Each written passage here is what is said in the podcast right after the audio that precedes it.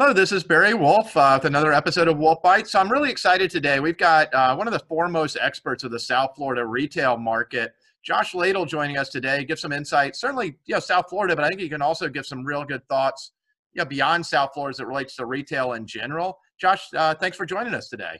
Oh, thanks, Barry, for having me. It's a pleasure to be here. Absolutely. So, Josh, you put out some phenomenal data. At the end, I want to be sure you you give your website. You've got some great data specifically in the South Florida retail market, you know, Broward and Palm Beach counties.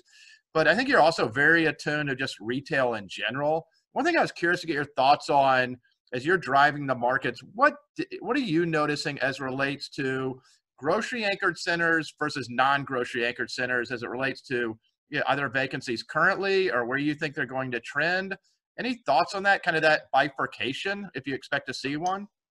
Yeah, it's interesting. So of the thousand centers and shopping centers in Palm Beach and Broward counties that are over 20,000 square feet. So that's what I drive. Mm-hmm. And I drive all the ones in Palm Beach County in Q2 and Q4. So I just finished in the first two weeks of April driving all 430 of them wow.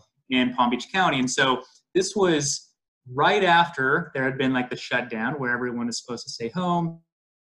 And, and so there were, except for essential businesses were open, of course, and you know, for the essential things so when I was driving these centers, I got to see firsthand the, the difference between a grocery anchored center and a non-grocery anchored center. And and in total, there's about one out of every three centers is grocery anchored. That's over 20,000 square feet. Right. That's interesting. And yeah, so that's interesting. And then about half of those are Publix anchored centers. Another interesting point. Which obviously we're in Florida, so the Publix is the dominant player, or none. Right. And and so when I'm driving through these centers at that point, you're driving, you're seeing all the different spaces to see what's vacant, who's still there, who's not. And in a grocery anchored center, it was very quiet. You know, maybe there's a few cars and maybe some employees left at some of these other essential businesses, but for the most part, very quiet as I'm driving to the centers. And then I get around to the grocery store and, you know, that's pretty busy, which was expected.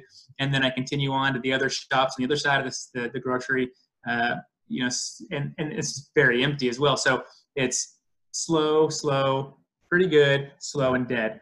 And then those non-grocery anchored centers, it's just dead completely. And very interesting. It's very strange to be doing that because I've been doing this since 2016 of driving the centers, and so I've seen them a lot and seen the same ones again and again and again twice a year, and never has it has it been like this. And of course, it's a unique right. time uh, but just very strange to, to, to experience that. Any, I mean, I guess it'd just be speculating in reality because we don't really have this answer yet. What do you think? I mean, do you expect to see a big difference, let's say 30, 60, 90 days from now in vacancies? And that, you know, again, grocery anchored versus non grocery anchored? So I think, and again, all speculation, right? Who knows? Uh, I'll throw in my two cents and, mm-hmm. and everyone will just kind of chime in uh, for what it's worth.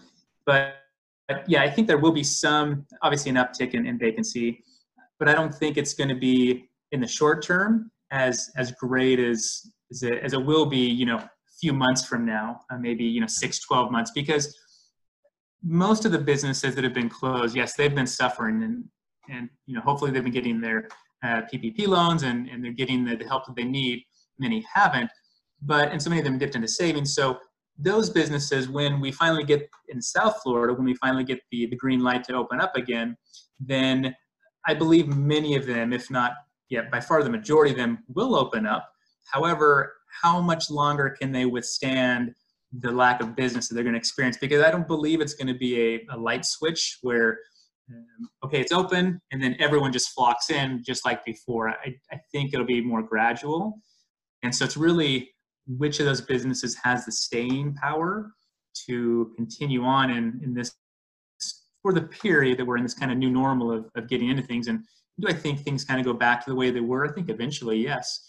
Uh, but there will be a, a ramping up period. And and so that you know short term i think there will be some additional vacancies. Some couldn't even uh, last you know say two three four months. The cash flow just wasn't there.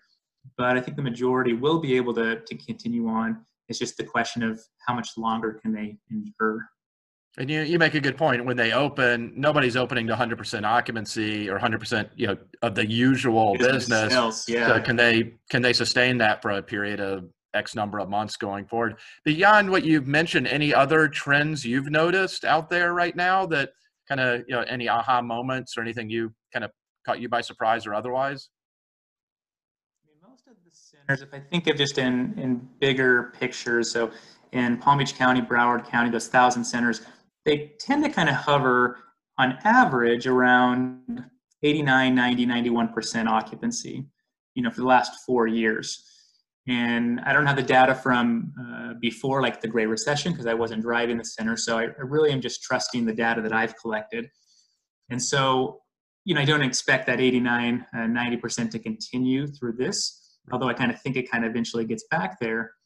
Um, so I guess just some some ideas is that yeah, we've seen that that's kind of been 89, 90. That's where things have been, but uh, I do think there will be a decrease. I think there will be a, decrease in occupancy and probably significant. We we've talked before, and I think we mentioned this on LinkedIn, just in conversations, where even just an additional, say, four percent vacancy change in Broward County, which is at 89 percent, goes down to 85 percent. Let's say that's an additional two million plus square footage, uh, square feet of additional vacancy. And that's significant when you think about that.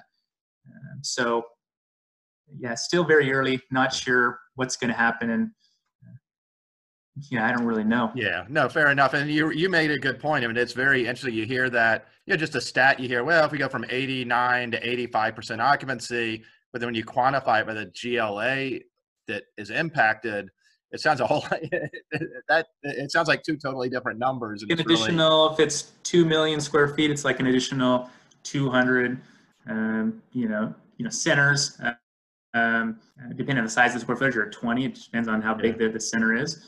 Or you, know, you think about all the thousand foot bays um, that that you know equals and amounts, or how many big boxes that yeah. is. Just got all kinds of you know you know let's say you got two J's, right? So you've got all these different announcements we're getting, and not that they just go away, but they're taking the the bankruptcy approach to go ahead and restructure debt and to come out of this in a better position financially. So I don't think all of these businesses that that are filing or will file for bankruptcy just go away. Uh, maybe there's some reduction in the, the number of stores. And, and so that'll certainly impact the, the vacancy as well. Yeah, no, it's going to be an interesting period going forward. Real quick, and you know, 30 seconds. Any, you know, outside of the grocers, obviously Publix, the Walgreens, CVS, the the drugstores. Yeah, any winners come to mind that you expect to kind of benefit from this and come out of this even stronger? That's a great question. I remember a few years ago, and I'll answer this way. So a few years ago, when maybe even longer than that, but we were everyone seemed to be really concerned about you know the credit of tenants and that's certainly still something that people talk about right especially in your world triple net world you know right. what's the credit rating of you know carl's jr or cvs or i'm just looking at your backdrop all these different tenants but we've all seen so many credit worthy at one point uh, businesses that have gone under and so I, I don't know if I have any real security in in looking at what other other businesses are doing right now. And okay they have an a credit rating or a b credit rating or, or this or that. I don't know if i put too much weight in that. And so it, it's hard for me to pick any winners or losers. Uh, i think those essential businesses certainly there'll be a, a flight to quality. Yeah. And, and i'm sure you'll see that on the investment sales side that you know those those essential businesses that have just been doing phenomenally well those that you mentioned the groceries the pharmacies are going to get a tremendous demand. Yeah and, and, even the discount stores and otherwise so yeah. So yeah that's kind of just what i think. Yeah. Well so i appreciate you joining. Some great insights particularly i mean you're as knowledgeable as i think anybody in the south florida retail market. Josh how can folks you know best reach you? Yeah i think probably so linkedin i'm on there if you would like to connect, I'm happy to do that. You could also go to 11th Street Research.com, and that's 11th uh, research.com. So 11th Street, and you know, happy to connect that way, and however however we can uh, work together, love to do that. Sounds good. Thanks for your time, Josh. Appreciate it. Thanks a lot, Barry. Be well. You too. Take, Take care. care.